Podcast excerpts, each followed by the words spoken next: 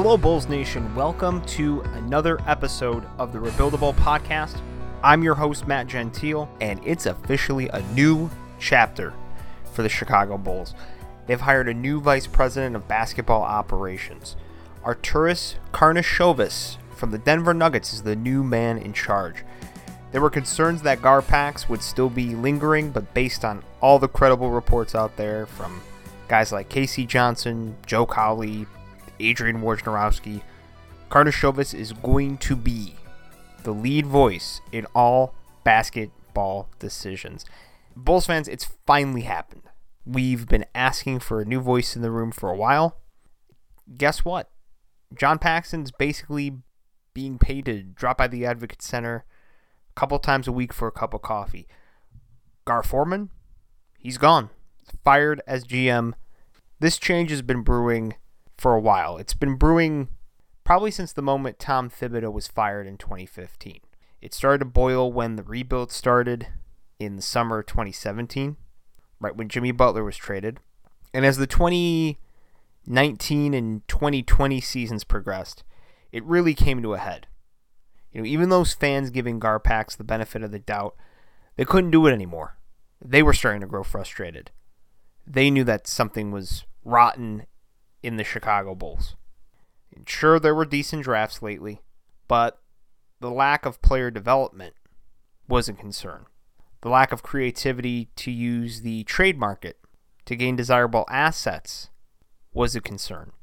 The lack of health was a concern. Hell, the lack of a modern NBA front office, one without a beefed up scouting department, an analytics department, sports science department, that was a concern. And guess what? You cannot rebuild right now or win effectively without a sound front office setup. So kudos to, to Michael and Jerry Reinsdorf for realizing change was needed. Now, during Karnisovas' introductory press conference, Michael did go out of his way to say that John Paxson was the one who approached him about making radical changes. Now, still, I applaud Michael for actually seeing it through because it's been long overdue, and we know that the Reinsdorfs are very loyal, and pulling the trigger was something many of us were skeptical it was going to happen. We didn't think Michael and Jerry had it in them to do it, but they did it. They pulled the trigger. They made the move that needed to be made. So Garpax, look, John Pax and Gar Forman, they had a combined 17 years to make this work, to build the Chicago Bulls into a title contender. And look, they built some really nice playoff teams. A near contender that got to the Eastern Conference Finals in 2011, but they could never get the Bulls over the hump, get them to that seventh championship. They could just never do it. And look, we've talked ad nauseum about it here. We know the track record by heart. This podcast has done in depth looks. We even did a special series last summer called Grading Garpax we dived into all the good, the bad, the ugly moves they made. And I don't think I don't think they were failures. I want to I want to get that on the record. I think they did a solid job. You know, but like any front office that doesn't win after a long period of time, you run your course. And the league passed both of them by. Now, I give probably more credit for some of the successes. I give, I would give more of it to John Paxson. I know that's controversial with some, but you know, he came in here in 2003 and corrected a major mess left by Jerry Krause's failed rebuild. Paxson brought in guys like Ben Gordon, Kirk Hinrich, Luol Deng, Joakim Noah. He didn't buy into the Michael Beasley hype, and he made the correct decision with the number one overall pick in Derrick Rose. So I give him a lot of props for bringing in players I rooted for and for building teams that I look back very fondly of. Unfortunately, he just couldn't seal the deal. He couldn't get that seventh championship that the Bulls have been dying for, that Bulls fans have been dying for for years. It was evident he wasn't adapting to this new NBA, that he wasn't able to embrace some of the focus on player development, scouting, beefing that area up. Couldn't convince the Reinsdorfs to do things like that. And Gar, Gar had become toxic. I mean, look, The reports and rumblings from all those players and agents around the league, they were really concerning. Really concerning.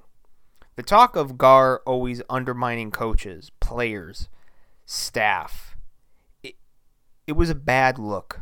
It's a bad thing to do, but it was certainly a bad look. And the fact that he was still here just added on to this perception that the Chicago Bulls don't look after their players, that they care about their management more than they care about the product on the court. And it just drove home that narrative so much by having Gar Forman still here, despite this toxic nature he had about him. But it's a new day. It's a new day, Bulls Nation. There's new blood here. A fresh set of eyes from the outside, which is something that we've never really seen with a Reinsdorf run organization. This is a first. You're getting a fresh perspective from outside the organization. So we've had reports that that Karnisovas is set to revamp the entire structure of the Chicago Bulls front office. Now he he also hinted to that during his introductory press conference as well. We can expect not only a new general manager, but also multiple assistant GMs and executives. In fact, it's been reported that he's hired JJ Polk, um, an up and coming executive, to be the uh, to be one of probably many assistant GMs with the Chicago Bulls. And he also hired Nuggets Pro Personnel Director Pat Connolly to join the front office. His title is uh, still yet to be determined, but you know, two really nice hires. We've heard names like uh, Nazr Mohammed as a potential person to fill that that GM void, and you know he's an up and comer in the league. So this is this is setting up to be a, a nice setup, one where there's a lot of voices in the room, a collaborative environment. And to give you some insight on, on Karnisovas, it's very interesting. You know, he was an international scout for the Houston Rockets under Daryl Morey for five years. And during that time, he also ran the Adidas Eurocamp. If you're not familiar with the Adidas Eurocamp, it's basically a scouting combine for European prospects. So he organized that. He was also international scout for the Rockets. In 2013, he was hired as the Nuggets assistant GM. And during that time, he had an interesting um, track record. You know, he, he still was the, the main voice in international scouting, of course. And his claim to fame is that he heavily lobbied for drafting Nikola Jokic in the second round of the 2014 draft. And Jokic has become an all star in this league. In fact, he was a, a finalist for the MVP award last season. So that sort of got a lot of people's attention. Um, he was a finalist for the Nets and Bucks GM openings, and it was off the heels of those interviews that got him the promotion to general manager in Denver in 2017. And it's interesting where, you know, you look at those places he comes from. You spend time in, in Houston. I mean, that says a lot usually means you're organized, you embrace analytics. Anybody that works for Daryl Morey has to have that that sort of mindset. And Denver also has a very large and a very collaborative front office. And I think that situation alone in Denver merits a lot of intrigue. You know, I already brought up Jokic, but with Karnisovas as a key executive, they built teams through the draft. They made shrewd trades. They filled holes with solid free agent signings, not flashy signings, but solid ones. I think Paul Millsap is probably the, the best and most recent example of that when they signed him. You know, if you recall, after the Carmelo trade and, and towards the end of the George Karl era, you know, things were kind of rough. They were sort of in that no man's land. And, you know, when Karnisovas and the new regime came in, the Nuggets endured some rough times. They they had two 30 win seasons. Um, they eventually got to some respectability in 2017, 2018. They just missed the playoffs. But by 2019, they had built a solid organization, a very solid team. And last season, they won 54 games. They were the number two seed in the West. This year, they were also having a really good year before it was suspended. So there was a lot to be excited about. When you look at how a team like Denver was built, you're seeing that this philosophy is starting to potentially take shape here in Chicago. Now, do I know if Karnisovas is going to build a contender? No, I can't guarantee that. But still, I'm very excited. A first off change was needed. The, the Bulls needed a new perspective to bring the organization into the 21st century. That alone is enough to make any Bulls fan thrilled.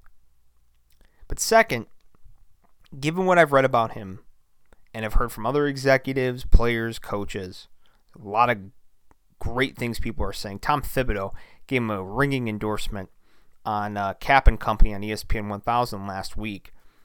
Um, you know, but I think he can at least help this franchise turn a corner and regain some much needed credibility. I mean, think about this. Whether he decides to tear it down again to the studs, go through another large rebuild, or he retools with the current core, so LaVine, Markkanen, White, Carter, I still think, with whichever route he goes with, I still think that other players around the league are going to be a lot more interested in talking to Chicago than they were in the last five years. Okay, and that definitely, that definitely should be enough to make you happy, Bulls Nation. I certainly has me pumped for Bulls basketball whenever it returns. So to shed some more light on the Arturas Karnisovas hiring and, and to get into what's next for the Bulls, I have a special guest joining me, uh, Josh J from the Bullish Podcast and On Tap Sportsnet. He goes by at Josh J Bulls Hoops on Twitter. And if you're not following him, if you haven't checked out the Bullish Podcast, um, definitely check it out. He's, in my opinion, uh, one of the bright up and comers in the podcasting and blogging world for the Chicago Bulls. So let's bring him on. Uh, Josh, first off, how you doing, and how are you adjusting to the new normal? Hey, what's up, Matt? Thanks for having me on. And obviously, you know, this whole uh, quarantine, self isolation sort of thing, it's been tough. It's been a lot different. It's been a hard adjustment. Uh, in New Zealand, obviously, where I'm at, uh, everything's on lockdown. It's been like that for the last couple of weeks. Everything's shut. McDonald's, restaurants, uh, pretty much every grocery store aside from like three per state. So, you know, it's been a really tough adjustment. Uh, obviously, this has given me a lot more time to do stuff like you know getting on podcasts with you. So uh, I'm happy to be here, and uh, thanks for having me on. Look at that. That you put a positive spin on that. You got a chance to come on a Bulls podcast. I know you you do that enough already, but you get to do more. So that's great. Of course. so, um, you know, I wanted to get your thoughts on on the Karnisovas hire, and of course, I, I, laid out my thoughts for Bulls fans out there, and, and why I think this is, you know, the right time to make a move like this. I think many in Bulls Nation agree, but I want to get your initial thoughts on on the hiring and what you think of uh, Arturas Karnisovas being brought on as the new vice president of basketball operations. Yeah, so firstly, I just want to say I'm really pleased with how uh, Michael Reinsdorf and Jerry, whatever involvement he had with it, how, how quickly this process happened. Uh, you know, personally, I wasn't expecting the Bulls to make a hire until maybe even when the the, the off season was legitimate, legitimately about like set to start because obviously we don't know uh, what the future of the NBA has, you know, uh, in store for us. So I'm happy the Bulls firstly got this done quickly. Uh, the hiring process obviously happened quick. It was like one day, you know, four candidate candidates, and that's narrowed down to one within the next like few days. Uh, obviously, Karnisovas or Karnisovas, however you want to pronounce it. Uh, I, I, think it's a great hire. I also think it's, it was the best person available for the job. His reputation around the league is viewed very highly. Uh, obviously, he started off as a scout for Houston Rockets and he worked his way up uh, to, to, Denver for the last what several seven, eight, nine seasons. Uh, he's turned De- Denver into a, you know a tanking team to a, a, true powerhouse in the Western Conference. They're currently the second seed, and uh, they they narrowly missed out on making the conference finals last season to uh, to play Golden State. So, you know, I think this is a great pickup for the Bulls. Karnisovas is a great signing in terms of how he how he views uh, player development, how he views uh, you know getting a new culture into this team, and how he, how he views rebuilding the team. Uh, I know if you caught this interview he had. Uh, I think it was earlier today. You know, he doesn't like the the uh, the term rebuild, and he wants the Bulls to be competitive straight away, and he wants to get the Bulls back to you know being uh one of the best teams in the league, like they should be, considering how big of a market Chicago is. So all the things this guy is saying has been really, really good, and uh, I'm excited.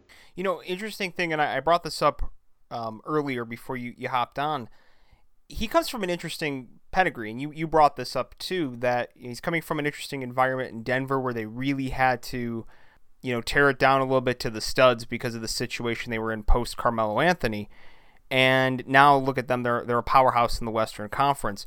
If you go back even to his time in Houston, that's a pretty collaborative front office to be a part of. So I think there's something to take from even that that he's had these um, setups with some larger front offices that have a really good uh, collaborative setup. Something that we really haven't seen here with uh, with the Chicago Bulls. Yes, I, I, mean I agree with that. It's it's about time. It's a long time coming, and just bringing somebody in with new, uh, innovative, creative ideas to, to help this team get back on top. And I think, uh, as I mentioned earlier, the process in getting it was great. And I think Karnisovas is going to uh, be exactly what this team needs a new face that actually cares about developing players, creating a winning environment, and creating a culture where, you know, free agents actually want to come to Chicago. I think that's something the Bulls have lacked for years. Uh, obviously, the Bulls haven't really had any success attracting free agents aside from, you know, Jabari Parker a couple years ago. So uh, hopefully this is the start of something here. You know, and, and I want to just do this real quick. So prior to you coming on and, and your portion of the interview here, I've been calling him Karnisovas, and that's probably just my own ineptitude. So from now on, I'm going to say Karnisovas. All right, let's just establish that right now. hey, real I quick, I actually said I actually said the same thing for about two weeks on, on the Bullish podcast, and then uh, uh, my friend Corey Taluba, who's uh, actually from Lithuania, Lithuanian descent, yeah, told me how it was pronounced. So uh, I think I've got that unlocked by now. Okay, cool. So Karnisovas. It, it rolls off the tongue very nicely. Um, what are some of the other moves that you think Karnisovas needs to make in the front office? What does he have to do to really get this to be a legitimate organizational structure? Yeah, so one thing that's uh, been lacking from the Bulls is actually a big front office where there's a lot of people making decisions, not just one person being, you know, John Paxson made key decisions for, for a long time. Uh, wants to bring in, I think he said, four assistant general managers and, and a, you know, a true general manager so I think that's huge that you're going to have a big board that are actually going to all have different ideas. It's not going to be the same approach to every different, uh, you know, situation in terms of trades, drafts, free agency, all that stuff. Uh, aside from that, uh, analytics department is something the Bulls have lacked for years. I don't even think they've ever had one aside from Doug Collins sitting at his at his desk with his calculator out. So, I mean, that's going to be big. And obviously, the scouting department needs to increase too. I think that's something the Bulls uh, drastically need to work on. Not saying they don't scout well, but the more the merrier. And I think you know, overall, if they can just continually increase his front office, uh, there's nothing to worry about. I think this is going to be something that we're going to be looking at in a few years and, and say, wow, this is the best thing the Bulls have done in a long time. You know, um, I think you're giving Doug Collins too much credit. I don't even know if he would have a calculator. He he seems like a pen and paper kind of guy, or even like a pencil and paper kind of guy. Um, but I, I get what you mean. Like, it's been a long time coming, you know, and I think the Bulls were always lacking. I think there was a report out there from Brian Windhorst that they spent, I think, 28th in the league in terms of their front office. So it, it's about time that they're they're catching up with the rest of the league, really getting into the 21st century with the front office. Oh yeah, oh yeah. I think it's know it's it's, it's a long time coming. Uh, like I think the problem the Bulls is that you know they they're just not open to new ideas. The old management just never opened to new ideas. The Bulls were extremely uh, what's the word I'm looking for? I, I wouldn't really say old fashioned, but I would to some extent. They do the things that they wanted to do in their way. They've been doing it for years. So Karnisovas and whoever he brings on, it's just a completely different approach. And I think he also brings new ideas too. He knows what it takes to build a contender in Denver. I know that uh, he's got a lot of connections around the league. Daryl Morey, uh, Rockets GM, views him extremely highly. Uh, you know, this guy has a really good reputation, and he knows what it's going to take to bring a uh, bring a winning team back to Chicago. And also, it's funny because uh, the Denver roster, when he when he actually took over as general manager, were in a very similar situation to the Bulls. Uh, Jamal Murray was in uh, his rookie year, mm-hmm. you know, similar to Coby White. Uh, Nikola Jokic was in what his second or first year, uh, and he was saying that he scratched some potential. So, you know, I think it's a similar situation, and I guess we'll see how this plays out. And of course, that's uh, Karnisovas' I guess, big claim to fame was that he was the one lobbying to get uh, Nikola Jokic in the second round, and that certainly has, has panned out. Um, so a lot's been made about Jim Boylen as well, with uh, being brought on. There's been some reports out there. I know Joe Cowley uh, sent out a tweet this evening about Boylen possibly still potentially having a, a, chance to retain his job. That there's a lot of uh, support from ownership, and that you know Karnisovas is uh, is going to try to make it work. Uh, maybe in the short term, with the season still kind of in limbo right now, the 2020 season still in limbo right now. Um, but I do think that a lot of us agree the writing is probably on the wall that eventually Jim Boylen's going to be replaced, and even probably for the 2021 season, he'll he'll probably be replaced. Who do you think is on that short list of people to replace Jim Boylen as head coach? Yeah, it's actually a really good question in terms of uh, head coach. One name that does come to mind for me is Adrian Griffin, who I believe uh, was a Bulls assistant a few years ago, and he's been working for the Toronto Raptors. He was on, he was a head assistant, lead assistant on the uh, championship team last season. I think he brings a different approach, like Karnisovas, to the team. Uh, you know, he brings a modern style approach to, to the league. Uh, I think uh, Nick Nurse, Toronto Raptors head coach, uh, did a did an interview uh, talking about uh, Adrian Griffin a while back and saying that you know he, he was a huge part of Toronto's success. The players got along with him really nicely. I think he was a former player too. And uh, you know his modern approach to the game is something that uh, was a reason Toronto won. He wasn't somebody that would stick to you know old-fashioned things that the 2014 uh, San Antonio Spurs would use, like blitzing the pick and roll, like Jim Boylen thinks is still relevant with a with an awful defensive team with the Chicago Bulls. So different approaches again, like what Karnisovas brings, it's something that Adrian Griffin would bring to the table. Uh, in terms of other head coaches, it's, it's really hard to, hard to evaluate. Uh, Griffin's really the only person I actually know, you know, a, a decent amount about. Um, but honestly, I think they're going to interview a wide range of candidates for Chicago Bulls, and I don't, I do think Jim Boylen's job is in jeopardy here. I don't think he's actually going to, you know, make it through another season. I think maybe this is uh, way of, you know, being nice and giving him some time to evaluate him, sort of thing. But I mean, we can only hope for the best. But seeing Jim Boylen stay on, seeing how his personality, you know, will clash with Karnisovas, they're both extremely different people. Jim Boylen does a lot of ass looking. I don't know if I can say that on here, but you no, know, I don't think no, all for it. you know, I don't think Karnisovas is gonna like that stuff, man. Honestly, uh, I think Jim Boylen's on his way out. Well, see, on this show we call uh, Jim Boylen the talking te- testicle, so it's totally fine. he, he's I love that. He's the testicle in a suit. Man, I think it's honestly the that's the best Jim Boylen, you know, uh, comparison I've, I've actually heard all day. well, I mean, you look at the head. I mean, it's kind of looks like a ball sack. I'm just saying. Honestly, though, um, when it comes to, to Adrian Griffin, there's been a lot of reports out there sort of tying his name to it. One of the endorsements that I heard as well, in addition to, to Nick Nurse, was Tom Thibodeau. Tom Thibodeau on Chicago Sports Radio last week, he was on ESPN 1000 over here, and he was uh, very complimentary of Adrian Griffin, and in fact called him overqualified because he's been so ready for years. So I think that would be a really interesting hire for the Bulls. other names that have, have floated out there one big one, of course, is uh, Kenny Atkinson. So those would be some interesting names to, to join the Chicago Bulls as head coach. Um, you brought up a little earlier that Karnisovas brought up in, a, in an interview today on um, is actually at 670 the score about you know he doesn't like the, the term rebuild and he kind of wants this to be something that could be quick. Uh, but I'll ask you, um, truthfully, do you think he's looking to retool with the current core. So LaVine, Markkanen, Coby White, Wendell Carter. Or do you think that he might consider making some shrewd moves and, and kind of tearing it down from the studs and doing this his own way? Truthfully, if you inject him with that truth serum right now, what do you think he would actually do? Yeah, I mean, that's a great question. I think for uh, it's really tough to evaluate. I know everybody gave Paxson a lot of crap for this, but you know, the Bulls still don't really know what they have with a young talent aside from Zach LaVine. Coby White had like four months of awful play, and then obviously he, he was really great that last uh, month and a half before the season uh, shut down. You know what you have in Zach LaVine. He's 25 years old with a couple of years left on his deal. He's going to give you 25 points per game. He's he's working on his defense. It's still obviously a flaw to his game, but you know he's not as bad as as a defender as people like to you know dive into that narrative. Uh, Lauri Markkanen is someone the Bulls really have to I don't want to say make a decision on. I think make, trading him makes no sense considering he's still on his rookie contract, meaning you know, you trade Markkanen and you're going to get equal value back, and that looks like Kevin Knox and two second round picks. You know, that's something that's not going to make your team any better when you've got a guy like Markkanen who, yeah, he had it down, yeah, but this guy still has a lot of potential to be something something really good.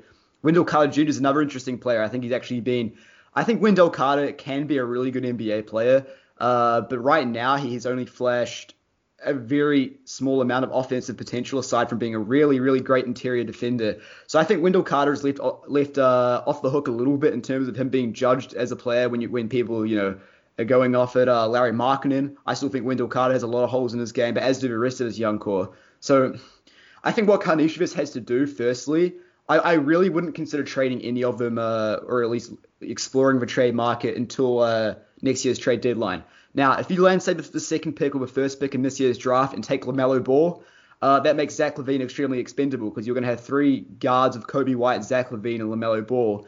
And you think of the idea of a 19-year-old LaMelo Ball and a, and a barely 20-year-old Coby White in the backcourt, and that sounds way more exciting. You get your playmaker, you get another person that can break down a defense, and Zach LaVine. Uh, obviously, Zach LaVine's contract is in its uh, its peak year. He's got two years left. He, he, he's coming off his best season yet. This is the best time to trade him. Now, I don't advise trading Zach LaVine. But if you're going to take LaMelo Ball, uh, who, who, potentially is going to be a very, very good point guard, that makes that makes Zach LaVine expendable. Uh, you know, but if not, if say you're getting the seventh pick again, I think you let this roster play out with LaVine, Markkanen, uh, Porter Jr., who's also expendable considering he's, he's uh, uh, on his last year of his deal, Wendell Carter and Larry Markkanen, and you need to construct a system, especially offensively, uh, that makes them all fit with each other because that was a problem the Bulls have had uh, a lot this season in terms of Zach LaVine not being able to fit with Larry Markkanen. You know, Lauri Markkanen not be able to fit with Zach LaVine, and you know, as the season progressed, it was kind of just we'll do what we want sort of thing. There is no real systematic approach to the offense. So, uh, yeah, one last thing. I don't think the Bulls are going to move any of these guys. Maybe Zach is looked at as a uh, as somebody that's on the market if the Bulls do pick LaMelo Ball, but that's going to be something that uh, is going to take a lot of consideration considering Zach's contract versus production is one of the best in the league. He's earning $18 million a year. He's giving you, you know, really, really good production. Uh, it's going to be a tough decision to be, to be made if the Bulls do want to move off Zach. I'm definitely not. You know, I'm not for or against it. I think if it's going to make your team better, do it. If it's not, if it's just trading him for the sake of trading him, you know, don't do it. Yeah, that that contract also is is a really it's advantageous for the Bulls right now too. You know, it's interesting with that core four. You you kind of brought this up too. The, there's three guys on there sort of with that incomplete grade: Lauri, Wendell, and Coby White. And I feel like um, it, honestly goes to uh, Karnisovas's point about player development that he's really brought up in his introductory press conference and in, in some of the interviews he's done since then. That player development is key right now, and I think I kind of see more that route of a year evaluation where this might be maybe a little bit more of a retool so he can evaluate what that core four can do with the right uh, player development strategy and then maybe, you know, again, the right head coach in place that can get the best out of these guys. Because I think some of the issues we've seen with Wendell Carter, Lauri Markkanen, and I think even to an extent Coby White kind of plays into some of the the ills that Jim Boylen's had as a head coach. At least in my opinion, I think some of it's been uh, some of that growth's been stunted, and we really haven't seen the best of them yet because of some of the uh, the issues that we've had with Boylen in the last year and a half. Yeah, I think that's a good thing. It's really good you brought that up because the problem with uh, Jim Boylen, ever since he was, you know, implemented to the Bulls as a head coach in uh, December of 2018, uh, we saw back backward uh, development. You know, Wendell Carter Jr. was going the opposite way in his offensive development under Fred Hoiberg. Wendell was shooting threes, he was taking mid ranges consistently. He was playing with confidence you know, he wasn't stuck out on the perimeter blitzing a pick and roll game long. I actually, uh, we're getting Wendell Carter Jr. on our podcast, on our on our Bullish podcast. You know, actually, funnily enough, I play Xbox with the guy, so uh, you know, me and him talk a little bit about this stuff, and he hate, and you know, just speaking off the record, he doesn't like uh, you know, the blitz pick and roll. He, he he's mm-hmm. a rim protector, and obviously that's what rim protectors should be doing, protecting the rim. Wendell Carter is a great shot blocker. Having him out on the perimeter, you know, basically chucking double teams and playing half court traps at, at, point guards makes absolutely no sense for him. Daniel Gafford makes no sense for him. You know, Wendell Carter's development as a defender, I believe, has gone backwards too. Because coming into the league, he was already a, he was already set to be a, a really, really great interior defender. We saw it in summer league, we saw it in his rookie year. Wendell Carter is still the same player as an interior defender, uh, obviously, his block numbers have gone down, but that doesn't really mean anything considering how you know he's been used on defense. He, he's the backbone of the defense, and he's not being used right at all. And especially offensively, the Bulls have no idea how to use Wendell Carter on offense.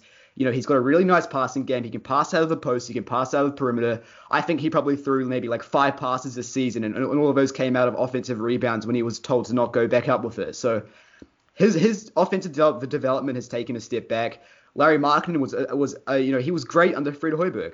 Lauri Markkanen's rookie year, he made the All Rookie First Team. He was he was he was awesome. I, I was extremely uh, surprised how Larry Markkanen turned out because you know I, I didn't really know what to expect from him with the seventh pick, and he, he was he was great. All rookie first team. Second year of Boylen, yeah, he had the February month, but people are forgetting that.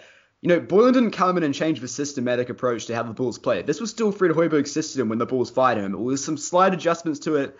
By the time they got to February and the Bulls had already lost 45 games, it was just kind of just show up and ball and do whatever you want to do. That's where Larry Markkanen's the most effective. When you say, do what you want. You're going to have the ball, and we're going to do whatever we can to get you the ball, and you just go, you just go from there. And that's why Larry Markkanen had that huge February month. Under Boylen this year, you know, some of it's on Markkanen in terms of him being the the uh, missing the, the, open threes and all that. Obviously, he hasn't been used correctly at all. Uh, but you know, that's all a bit that's all on him too not making the shots. So I think. You know, Larry Markkanen doesn't really get a pass, but neither does Jim Boylen. And then you quickly you just talk about Coby White. Uh, I think when he was on that rookie uh, that rookie slump for like a good two and a half months. Uh, that was a, the worst thing the Bulls could have done in terms of shutting his development, in terms of making him a spot up shooter, giving him less of a role offensively, and giving him less minutes. Coby White was down to 22 minutes in November, and uh, you know I think that we would have seen that Coby White breakout come a lot earlier if the Bulls actually gave him not necessarily the key to the offense, but you know just a larger role in general. And uh, Zach LaVine, no matter how well he's done, he hasn't been used correctly either because the Bulls want him, Boylen wants him to run an offense full time when Zach LaVine can you know, let's be real. Zach is not going to run an NBA offense as a lead facilitator on a good team. So every, every one of these guys have been shunted into a bad role. And I think, you know, one thing Karnisovas needs to do because he's the king of player development with the Bulls bringing Kenny Atkinson, who's great at that too, is recognizing where these guys can be most effective and trying to do whatever they can to put them in position to uh, to succeed. Because I believe personally, all four of these guys can be really damn good NBA players. Well, and I think that's spot on too. And and what's crazy is I think all four of them have specific skills you really like. It, the key is how do they meld together? And I think that you definitely have to evaluate at least in the next in the next year. Whenever we whenever basketball starts up again, that you know, fingers crossed, you, you have to be able to I think see that before you can make any judgments on this. Yeah, I, I, agree. I think that the Bulls have to get it to the trade deadline if they don't shop LaVine at the draft, which I, I don't think they do. It was just kind of kind of a theory I had I chucked out there because obviously taking a point guard kind of changes the the uh, the approach to the roster. Right. But yeah, I think they give it they give it to the trade deadline. Look, people say trade Larry Markkanen because he had down year. That makes no sense at all. You know, Larry Markkanen is ex- extension eligible this season. They're not going to extend him. I, I really doubt that. Uh, they might chuck him, you know, some really small, shitty deal that he's not going to accept, and he's going to back himself on having a huge next year, which I believe he's truly capable of. So, you know, the Bulls just have to really just make sure these guys are put into the best position to succeed. Uh, make sure the head coach, whether it's Boylen or not, actually has the, uh, the right ideas on how to use these guys. I know Karnisovas isn't going to, you know, Karnisovas is going to have a role in terms of how this team actually plays. I know Paxson Paxson probably had a role in it, but I think he wasn't actually as vocal about how he wanted his guys to be used like uh, is going to be. So, you know, give it to the trade deadline, see what these guys are capable of, see how they all mesh with each other, as you mentioned too. That's a great point. And, and honestly, just see what you have with these guys. Let them play, let them do their thing, and just let this talent go to work, man. So, and I want to wrap up with with this. So, if, you were if you were Karnisovas, you know, all things being equal, if whenever the off season begins. Uh, you know, there's a lot of uncertainty right now, but um, when the off season begins, what what would be your plan to sort of get the the rest of the team built? Saying you know you keep the core four. What are some of the other moves that you think need to be made to the roster to maybe just make this a little bit more competitive and bring out the best in, in those core players we talked about? Yeah, so the first thing the Bulls have to establish is uh, you've got your main pieces and who else is in that who else you know kind of fits into that mold i think the draft is, is really going to be a, an important time for the bulls because this draft is going to be extremely hit and miss uh, there's a lot of players with you know, with nice potential but obviously they have very high bust rates too. That that goes for LaMelo Ball too. He flashed all the all the right skills aside from his shooting ability and when he was playing in the NBL. But you know LaMelo Ball is, is definitely not somebody that's going to come in and be uh, a Ja Morant or a Zion Williamson. This draft needs to be viewed extremely differently for the Bulls. They really have to get this right. I'm not saying these guys, whoever they select at say pick five, is going to be you know the best player out of this core, but they just need to make sure it's somebody that's not going to be you know a, a complete a complete bust. Secondly, I think Thaddeus Young becomes tradable for the Bulls. I know they did try to move him, or at least, you know, according to Joe Cowley and KC Johnson, they try to move him at the deadline to the Clippers, but the Clippers uh, they got a deal done with uh, who was it, Marcus Morris, so that kind of that kind of ended those trade talks. So I think Thaddeus Young is still uh, expendable for the Bulls. He's got one year left on his deal before he's got a team option. Uh, obviously, the Bulls probably wouldn't pick that up considering they're going to head into into 2021 free agency with as much cap room as possible. And you look at these other guys too. Otto Porter Jr. is coming off a down year. That contract is pretty much untradeable. Maybe you can get off him uh, at the trade deadline instead of letting him walk in free agency. Maybe if you know he's actually healthy and he's giving you production on the court. Tomas is an interesting player. You know, he was signed to be a very good three-point shooter, a very good complementary piece. The complementary piece was good, but the three-point shooting wasn't. He was 29% from three since uh, December. I think too you can shop Satoransky if the price is right. You know, I think all of these guys that are on like semi big deals, even Felicio. Felicio is an expiring deal. People are going to laugh at this without being aware, you know, of the situation. Felicio is expiring. That gives that gives him trade value when you know you chuck him on as as a, as a contract filler. So Felicio, I wouldn't be surprised if he ends up on the team if Karnisovas can work his magic. I think all these guys except LaVine, Markkanen, White, and Carter are going to be on this roster until at least uh, at least the free agency period next year. And even then, you know, realistically, aside from Zach, considering he, he's actually on a proper deal, three of these guys are on rookie contracts. You don't know you're going to get out of him. Like, in my opinion, I don't know how you view this, Matt, but I just don't see the point in trading these guys. Oh no, and especially you know you brought up earlier about Lauri Markkanen, and there's been a lot of buzz in Chicago about you know potentially moving somebody like him to get assets. It's kind of a dumb move to do right now because really he's at his lowest uh, possible value right now you kind of want to see what you can get out of him and if he improves and you know maybe a year from now if there's a free agent in your sights I'll I'll spitball a name. Like let's say you know Giannis is available. Well then maybe you shop Lauri then get some you know draft equity get another role player that might fit better. You know what I mean? Like it's kind of pointless to trade somebody at their lowest possible value Oh yeah, I definitely agree with that. I think Larry Markkanen. You know, the thing that I have to always reiterate when people talk about Larry Markkanen is that it's really easy to evaluate him on 50 bad games when he was playing through, you know, three injuries, mm-hmm. bad form. Uh, obviously, the coaching systematic approach really hurt him. Uh, I, I, can't speak from actually, you know, having conversations with Markkanen, but it was just so obvious that, you know, he wasn't enjoying playing basketball for Bulls. His facial expressions were just awful year. And, mm-hmm. and, obviously the reports came out he's not happy in Chicago. He's not happy with Jim Boylen. So I mean that kind of clear, clears the year of Markkanen. You know, it's it's really rare that your second year forward is going to come right off an elbow, a really serious elbow injury, your second year forward, and average 19 points and nine rebounds, you know, and have a, a legitimate superstar month in February. Yes, it's an outlier, but you know you have to try and work out what you can do to get back to these outlier months and have have these guys putting forward consistent production because we've seen it with Markkanen. You know, it wasn't just three games like Coby White stretch was like in terms of three 30 point games. Markkanen was giving you like 27 points and 10 rebounds like like 12 straight nights, uh, 12 straight games. So you have to try and work out how we can get this guy back to you know doing what he's capable of. I think Larry Markkanen still has a really high ceiling that hasn't changed on me considering the circumstances of the season.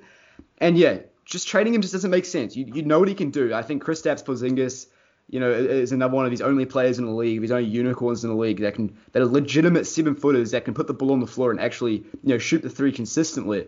It's a really rare breed. Giannis can't do it. Like he can do everything else, but Giannis doesn't have that shooting touch for a really big guy. You know, Larry Markkanen has a lot of value in this league, so it's just about it's just about getting him to just ball out. Like if I'm going to be honest with you, I, just trading him makes no sense. He's on a rookie deal. The return is going to suck. You know, you're talking mm-hmm. Dennis Smith Jr. It's it's not going to be something that the Bulls you know want. But I, I mean, yeah, that's all I've got to say about Markin. I think he's just got really nice potential still. I haven't given up on him yet, and uh, I think this season is really just uh, make or break for him this upcoming season. Mm-hmm. No, and I, I agree. I do think that you know we've seen enough. If you go to his rookie year, his sophomore year, and I think even you saw flashes this year. I think we've seen evidence that he can play in this league. I think it's not like Lauri Markkanen just forgot how to play basketball. So I do think that he still has even some value on the court. You know, before I let you go, wanted to uh, give you a chance to let people know where they can find Bullish and uh, where they can find some of your, your other work. Yeah, so uh, Bullish Hoops, we've been around since uh, November this year. Uh, we've got some great guests coming on the line, Matt Peck and Seared Fred, talking Denzel Valentine. We're currently in the midst of doing, uh, you know, season rewind, season recaps of every player on the roster. Um, yeah, as I mentioned, we've got some great guests coming on. So if you guys want to check some of that out, just Bullish Hoops anywhere, uh, anywhere you get your podcast, anywhere on social media, we're there. Uh, it's my personal stuff. you know, writing for OnTap Sportsnet, covering the Bulls. Uh, you know, really enjoy doing that. Got, got a couple of pieces coming out. Uh, one being what does new management mean for Zach LaVine? Kind of just touching on some of the points that I mentioned here earlier. So uh, that's really it for me, for me, man. I appreciate you getting me on, and uh, this has been a really good chat. Uh, yeah, no, and I, I really enjoyed it too. I've been a fan from afar of your work on Twitter. I've, I've listened to Bullish. It's really great. I think um, I said this before you came on. I think you're one of the up and comers in the in the Bulls blogosphere and the podcasting world. So keep up the great work, and we'll definitely have you on again to to chat about the Bulls. Sounds good, man. I appreciate that. I appreciate that. You're, you're more than welcome to get on Bullish Hoops uh, whenever you want. All right, man. We'll we'll make it happen. Thank you.